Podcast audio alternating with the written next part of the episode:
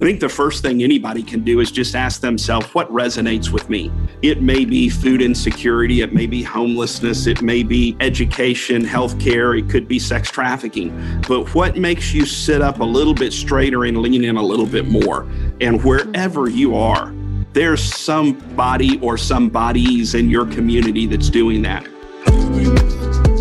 Welcome to One Next Step, the most practical business podcast in the world, helping you get more done, grow your business, and lead your team with confidence with tips and tools you didn't get in business school.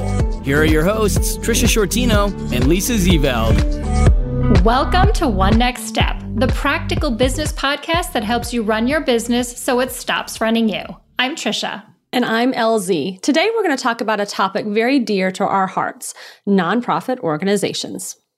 Bob Rogers is the CEO of Street Grace, an amazing nonprofit who continues the fight to completely eradicate sex trafficking, a multi billion dollar illegal global industry. Some of the stories you read about this issue are heartbreaking, and I love that Street Grace is taking this head on and really making a difference. Yeah, me too. Bob is doing incredible work, and we can't wait to talk to him about his story, what it's been like leading a nonprofit through a pandemic, and what the future looks like for nonprofit organizations.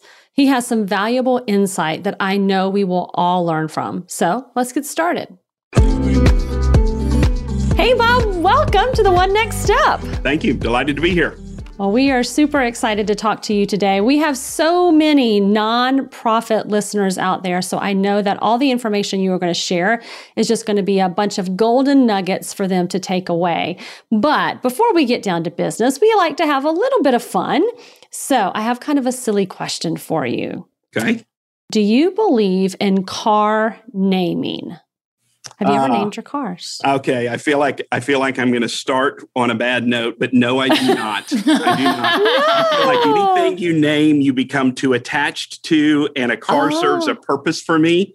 um, and um, and so while I enjoy them and while I love them and while I am particular about them, I have never named one. Okay. So you would just be like, hey, I'm going to go take the blue car or my car. Is it your car? Is that the. It's my car. Say? Yeah. Your, yeah, okay. Yeah. And, and, and, I mean, and it, I guess it started as a boy. I mean, my first car was the Smokey and the Bandit black Trans Am with the hmm, gold Whoa. eagle. And I feel like anything that anyone did to ever name that would only diminish the muscle power of the vehicle. So I just, nice. I guess I got started that way and I could never do it. Well, oh, I, I actually have to confess, I'm with you. I don't name my cars. Good for you. That's funny. I, I have, just, two, I have a son. Know. I have a son and two daughters, and all three of them name theirs. I don't know why. Same. Yeah. My my daughter names her cars Jocelyn. Yeah. is the car's name. I know. I know. They're but real names. I, I it makes no sense. Yeah, I, I've gone in seasons. So before I have been in a season where I named it. I think it's because I named them when they're not very pretty and they like need some help. it's a pity naming ceremony. It's a pity. I think so. Oh, that's, so. that's a whole lot. Pity naming's a whole nother dimension. I, that's a whole topic. So. Yeah. But now I feel like um, none of my cars have names because uh, it's just the car, right? Yeah. Like so. Yeah, I'm with you. But depends on the feeling and the pity yeah. naming for me. Fair enough. Fair enough. Okay, That's so to get to get down to the real juice here, yes. Uh, but before we get started, would you mind sharing a little bit about what led you to join Street Grace at their CEO? Like, what were the events? How did that happen? Um, what's your story a little bit about joining Street Grace? Yeah, if you, it, it's a really interesting question. And if somebody ever took the time to look at my resume, they would probably think that I had serious ADD or I just was very confused. So I, uh, I spent a little time doing at, at Waffle House for about nine years, and then I owned a retained executive search firm. And then I, um, I'm going to say I stumbled, but I feel like the steps were ordered into the presidency of a graduate university that had a campus here in Atlanta and a campus in Chattanooga. In the course of doing that, we would graduate 65, 75 master's level counselors every year. They were always um, prepared for their licensure and the internships, and so they were they were very appropriately certified and licensed in the state. But they had additionally taken other courses and other certifications. One of the things as we also did that is that we opened seven or eight counseling centers and mental health crisis centers around metro Atlanta and in Tennessee. In the course of doing that, everywhere that we went, this issue of sexual trauma in mm. some way, shape, or form seemed to always bubble to the forefront.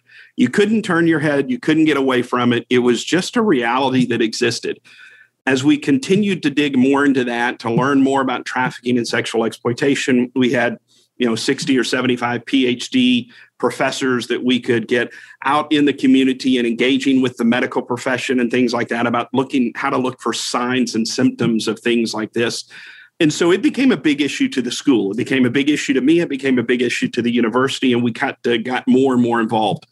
One day I was walking down the campus in Chattanooga, saw and was headed to lunch, saw that we had a guest organization and a guest speaker in from uh, human trafficking.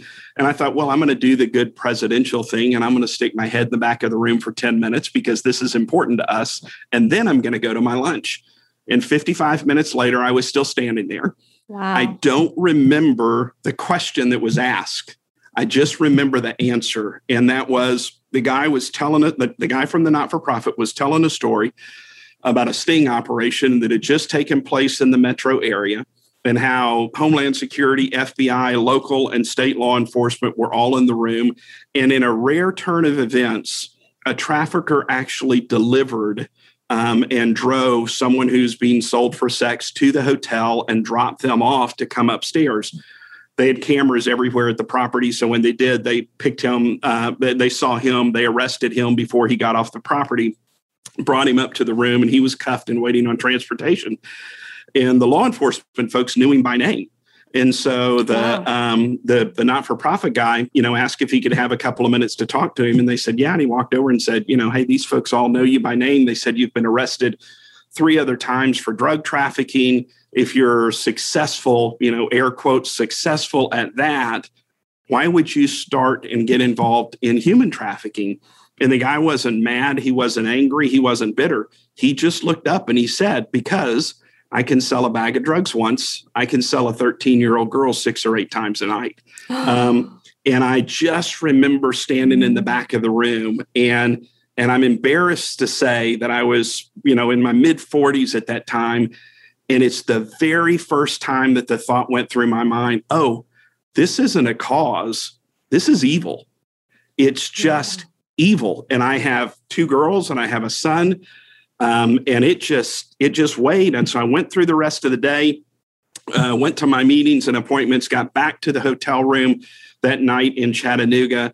Um, 9 30 10 o'clock was laying in bed the tv off the lights were out and and i'm just this grown man laying in a hotel bedroom and, and i'm crying.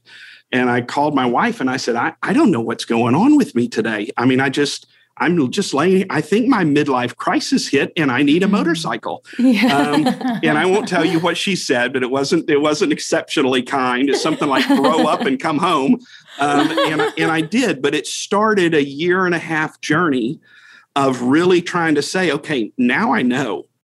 What am I going to do? Um, and yeah. I could never, ever shake that question. Now you know, Bob. What are you going to do? And I wrestled. I wasn't courageous. I didn't run, get dressed, and run into the fight. I, I, I wrestled with it because you know, at not for profits, you don't offer, you know, three year contracts and company cars. yeah. um, and so it was, it was this decision that just took um, a, a, period of time and it took a number of people speaking into my life.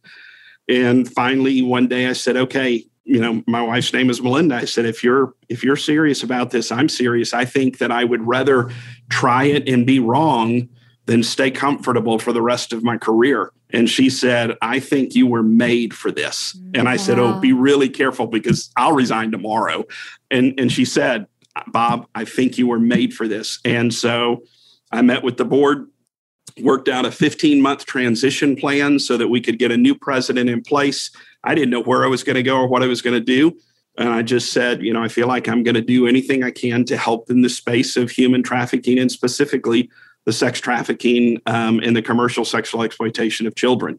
Um, and the board was loving and kind and supportive and fantastic and said in a very loving way, not in a critical or demeaning way at all. They said, you know, you know, people don't leave this to go do that. Um, and I said, I know, and it terrifies me, but I'm, but I'm, I feel like I have to do it. So that's my unexpected, but what feels like very intentional pathway in. Yeah, no, I love that. And I love the detail.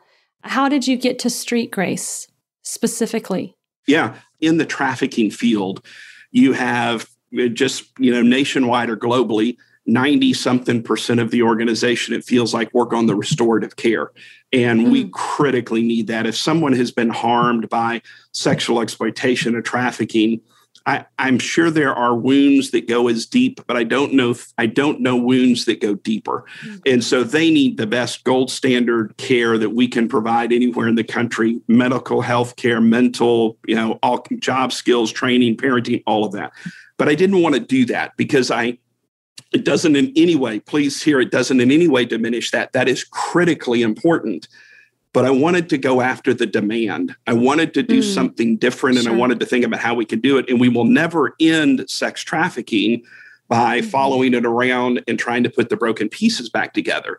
Um, again, critically important, but I wanted to target two things. Wanted to target education and prevention with children and teenagers in that 12 to 18 year bracket. And I wanted to target the buyers of sex and the traffickers because they mm-hmm. live in our neighborhoods. They go to our schools um, and they play and coach our sports teams and they live in our communities. And I wanted to target them so that because when when somebody has to stop before they purchase illegal sex and pause and say, there's a one in three chance I'm going to end my career, my family, my mm-hmm. reputation mm-hmm. in the community, and could spend some time behind bars if I make this next step. That's when we'll that's when we'll push this tide back. And right. we're getting there but I wanted to be on that side of it, the demand reduction side. And so I connected with some folks at Street Grace, met the previous CEO, and, um, and in a series of conversations over about six months or so, it just seemed like it was the appropriate and natural fit. And candidly, I remember going home and telling, again, my wife, if somebody can't do something significant with the board that is assembled at that organization, it's their mm-hmm. own fault. Um, and that's yeah. the kind of organization I wanted to be connected with. And, and, and I'm thrilled to be here and have not looked back. Yeah, I love that. Well, effective nonprofits, you know, always have the ability to tell stories about causes they champion. But how does Street Grace really tell the stories of sex trafficking victims in a delicate nature that shines light on the issue? It's a great question. Yeah, and I think it's a really important question because candidly our philosophy on it is the stories aren't ours to tell mm-hmm. and again i think that's a little i think that's a little unique in our approach we don't our our broader philosophy is that resources follow impact so our job is to have an impact and stay focused on the mission and I, mm-hmm. and that, that, that's a later conversation but specifically i think one of the ways that you can tell what's the dna of an organization and a not-for-profit in the trafficking space, but probably across the board, is how they honor the people that have been victimized by this. So how how do they honor the survivors? And one of the things that we do is that survivor stories are not ours to tell. We engage with and we have a survivor advisory board in mm-hmm. every city where we have an office. Um, in fact, today we were shooting some videos with four members of the Survivor Advisory Board where they are talking about not just the horrific part of their story, but the hope part of their story, the healing part of the story, the redemption part of the story, because that's far more powerful than the harmful part of the story. And candidly, right. once somebody who's been victimized by this or sexual exploitation starts the journey of healing, that's the hardest part of the story because mm-hmm. that's when you have to look face to face with the stuff that you've been running from. And so we let the survivors tell their stories. We help and equip and support them in every way that we can. And then we spend our time talking about the how. And together, it's a really nice approach and it engages and it connects us at the hip so that everything that we do is survivor informed and it is um, based on lived experiences from people who have walked this journey, not just our thoughts or our opinions. Yeah, I love that storytelling is so compelling.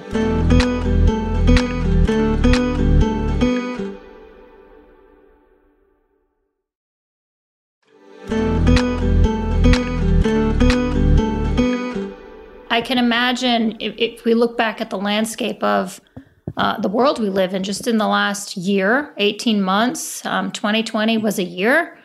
Pandemic, what is the landscape you're seeing now? Has it changed? What is different today, maybe than it was back in 2019?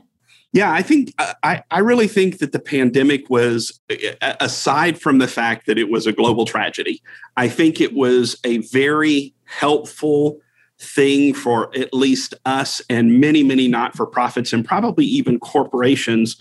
Um, because people, you know, I mean, a year ago now, people were panicked and they were panicked and they pulled back, or they were panicked and they plateaued, or they were panicked and they prospered.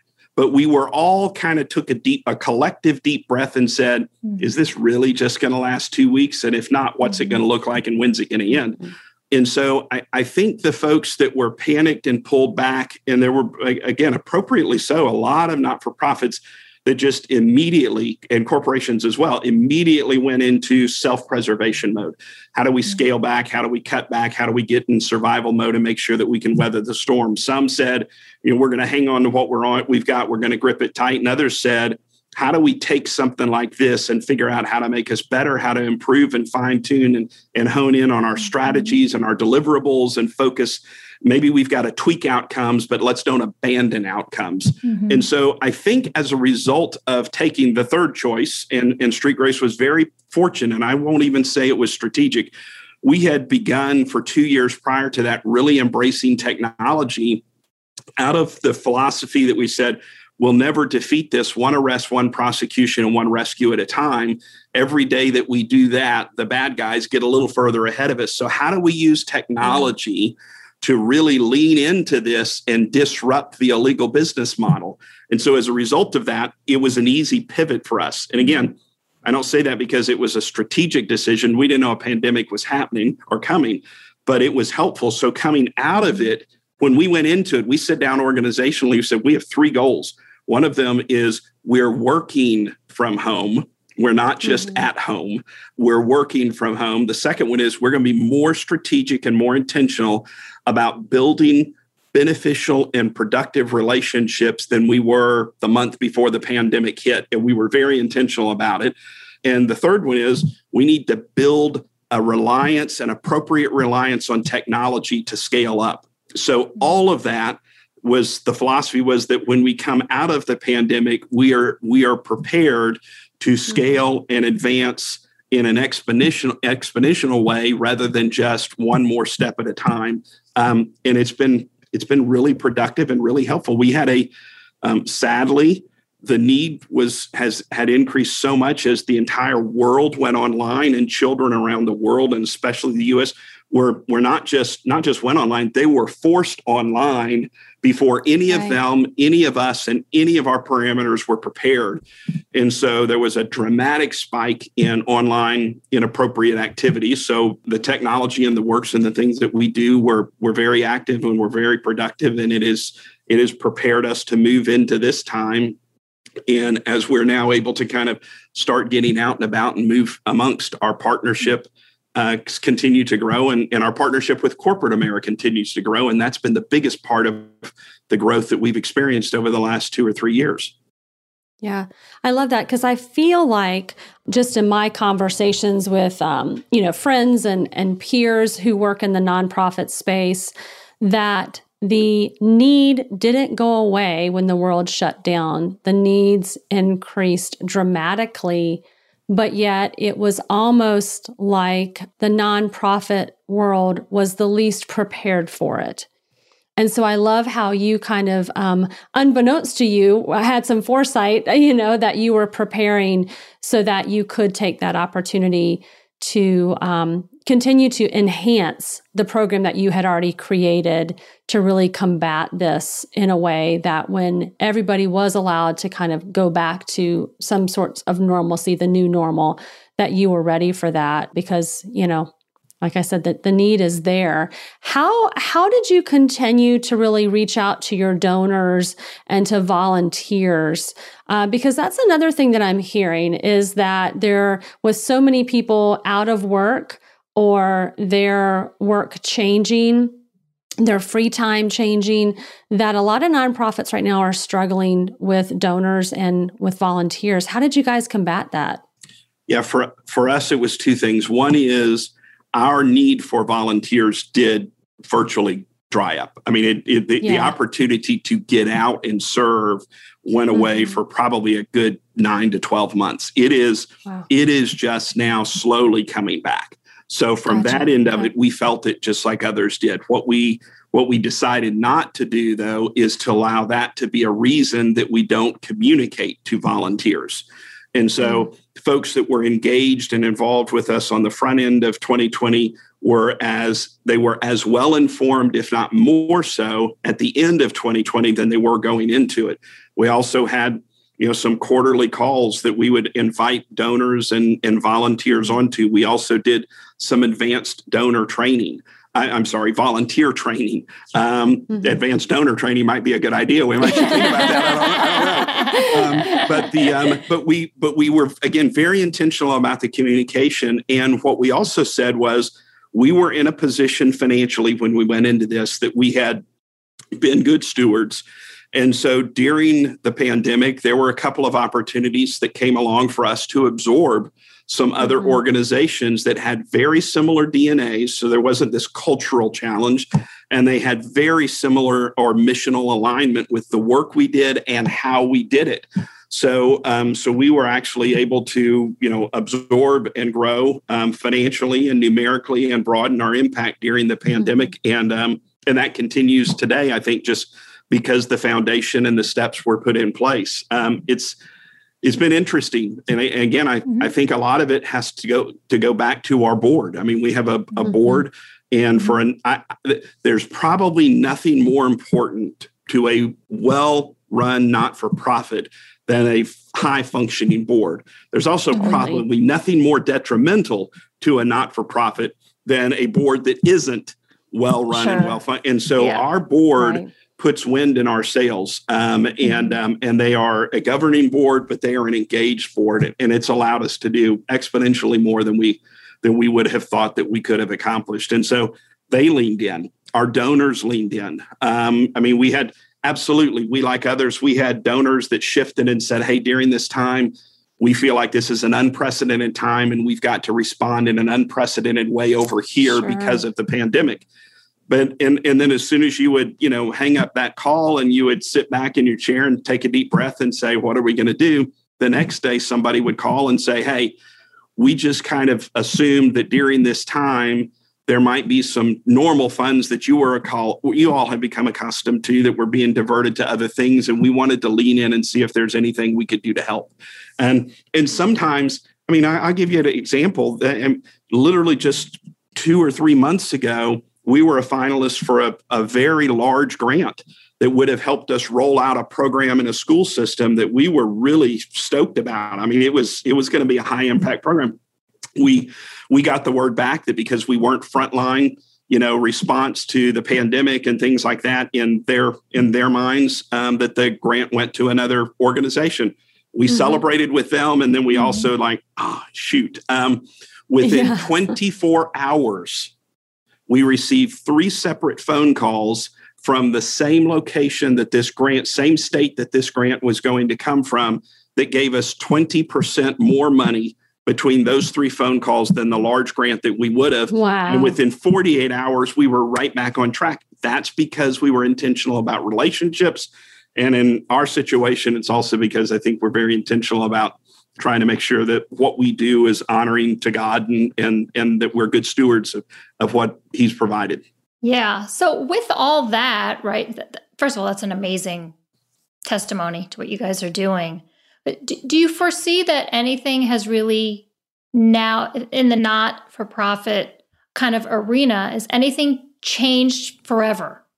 Like we'll never so. be the same again. Like what's new? What's going to be mm. new and different in, in in this you know kind of industry?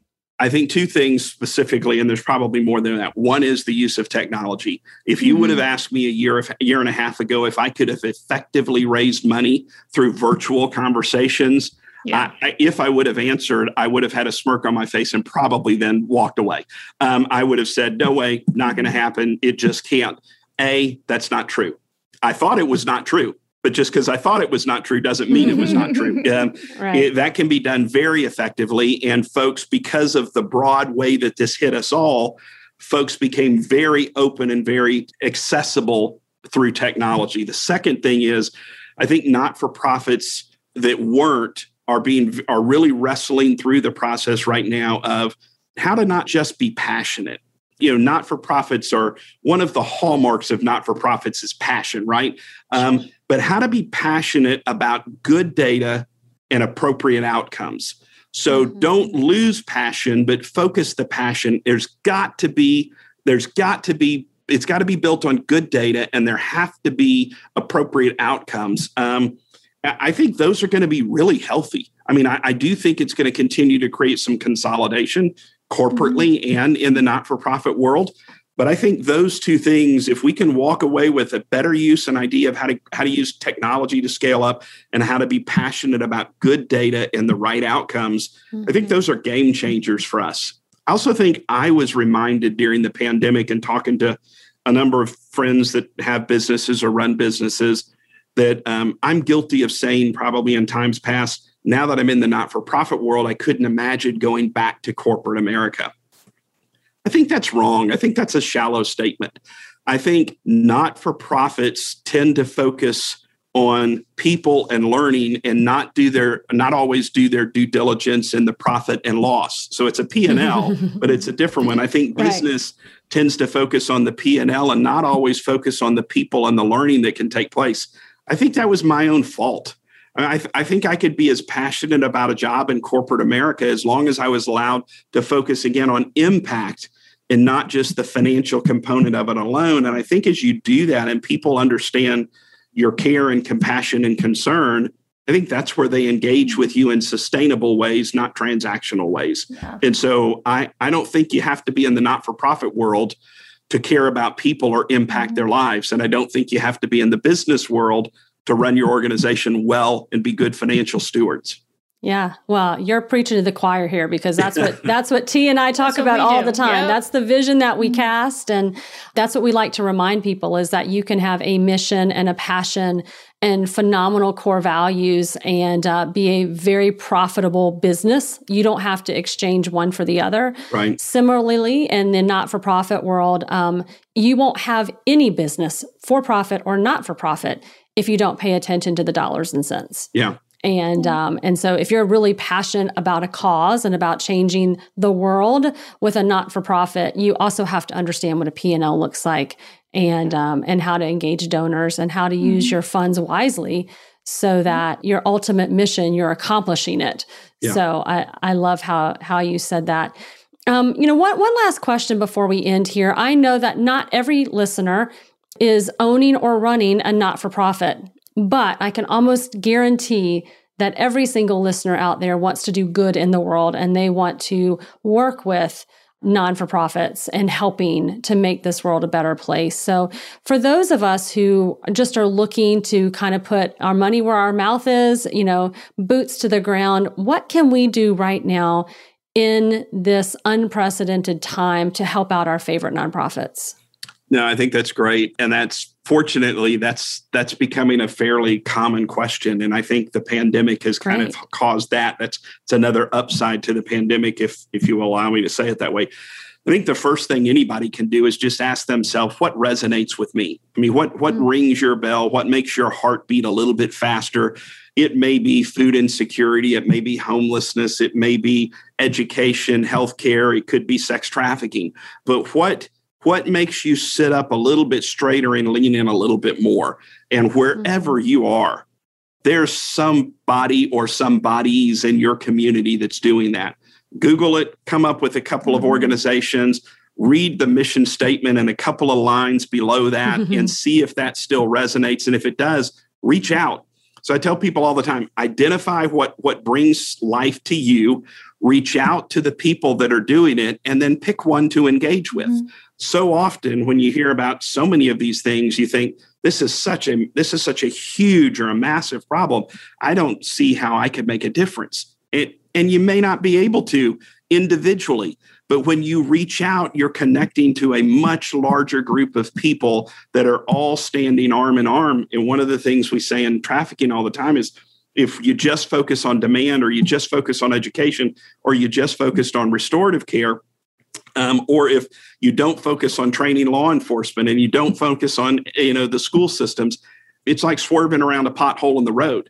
It, you're not that significant. But if we come together and we lock arms there's a comprehensive approach and that's how we walk towards it's kind of that red rover approach. I mean you just we lock arms and we move forward and that makes a meaningful difference mm-hmm. and nothing breathes life into a not-for-profit more than somebody reaching out saying i've I've been stirred by the cause. I've looked at the work that you do, and I'd like to figure out how I can get engaged. And engage, mm-hmm. don't be scared. The word engage isn't a code word for money.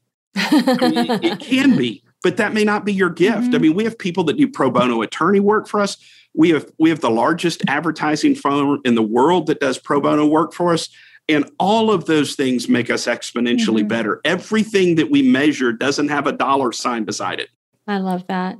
Well, Bob, this has been so enlightening. I appreciate you sharing really what you're seeing on the landscape for the uh, not for profit businesses, but also encouraging those of us who, uh, again, don't run it or own one to get out there and to find something that makes us uh, sit up a little straighter and lean in a little harder. So thank you so much for joining us today. Honored to be here. Thank you for all the work that you are doing to stop human trafficking, you know, to really change specifically here in Atlanta, but all across the world. So thank you. Thank you. Really appreciate thank it. Thank you, Bob. Well, talk about inspiring. Gosh, I love what they're doing over there at Street Grace. And that was really good to hear what's happening in the not for profit world uh, through the pandemic. Yeah, absolutely. I couldn't agree more. He was very um, powerful. The whole topic is really powerful. Yeah. You know, for me, I really loved how he talked about, and I literally wrote notes, how he talked about you know nonprofits not getting not forgetting mm-hmm. that they should stay focused on good data and outcomes at the end of the day the outcomes yes. matter they're they're trying to serve a purpose help a community um, and being able to make incremental progress in, in whatever area they're focusing on is important. So I, I loved that. I think it's very relevant to a lot of our listeners who may just be business mm-hmm. owners. Um, so we get that and we align with that conceptually. Right. Yeah, absolutely. I think it's also important, nonprofit or for profit, for you to remember to tell stories. We do that here a lot at Belay because yes. we want our team members to feel connected to what our mission and our vision is. And so we become great storytellers. And I think that um, not for profits also need to remember to be great yeah. storytellers, but to tell it from the perspective of the community which in which you're trying to help. So Absolutely. I like how he said mm-hmm. the the individuals who've been a part of this human trafficking uh, ring are the ones who are telling their story, and I think that's that that's right. so powerful. So if you can get yeah. perhaps if you're a for profit, get your client. Mm-hmm. To tell the mm-hmm. story about how they've been changed through your product or service, or if you've got, um, you know, an employee or a contractor who can do that, I think that that goes a long way. I, I totally agree. Yeah, such good stuff from Bob today. Well, as always, we have a download for you so you can take your one next step. This week's download is For Profit Leadership Lessons from a Nonprofit Leader, a distilled bulleted list of some takeaways from our conversation. Yes, it's going to be a good one. So text the phrase one next step to 31996 or visit one next step podcast.com and you'll get access to today's resource to help you keep moving forward. Thank you for joining us today. We will see you next week for another episode of The One Next Step. Start by making today count. Come back to the podcast next time when we'll have executive coach Amy Baylog on to help us lead beyond our circumstances so we're not thrown off our game by the ups and downs of leadership. Here's a clip from our conversation there's been a lot over these years we've written about, you know, executive presence. And, you know, you know yeah. your mojo, you got a strong, solid voice, you come in, you know, mm-hmm. articulate. But there's relational presence to be able to go in and be aware that I have to be calm and at peace with myself with I'm going to introduce tension in this room. I'm going to pull somebody in the conversation that might not want to be pulled in. All of those things, you have to be in your center. Thanks for listening to One Next Step. Be sure to subscribe on Apple Podcasts or follow us on Spotify. Then join us next time for more practical business tips and tools to help you get more done, grow your business, and lead your team with confidence. For more episodes, show notes, and helpful resources, visit onenextsteppodcast.com.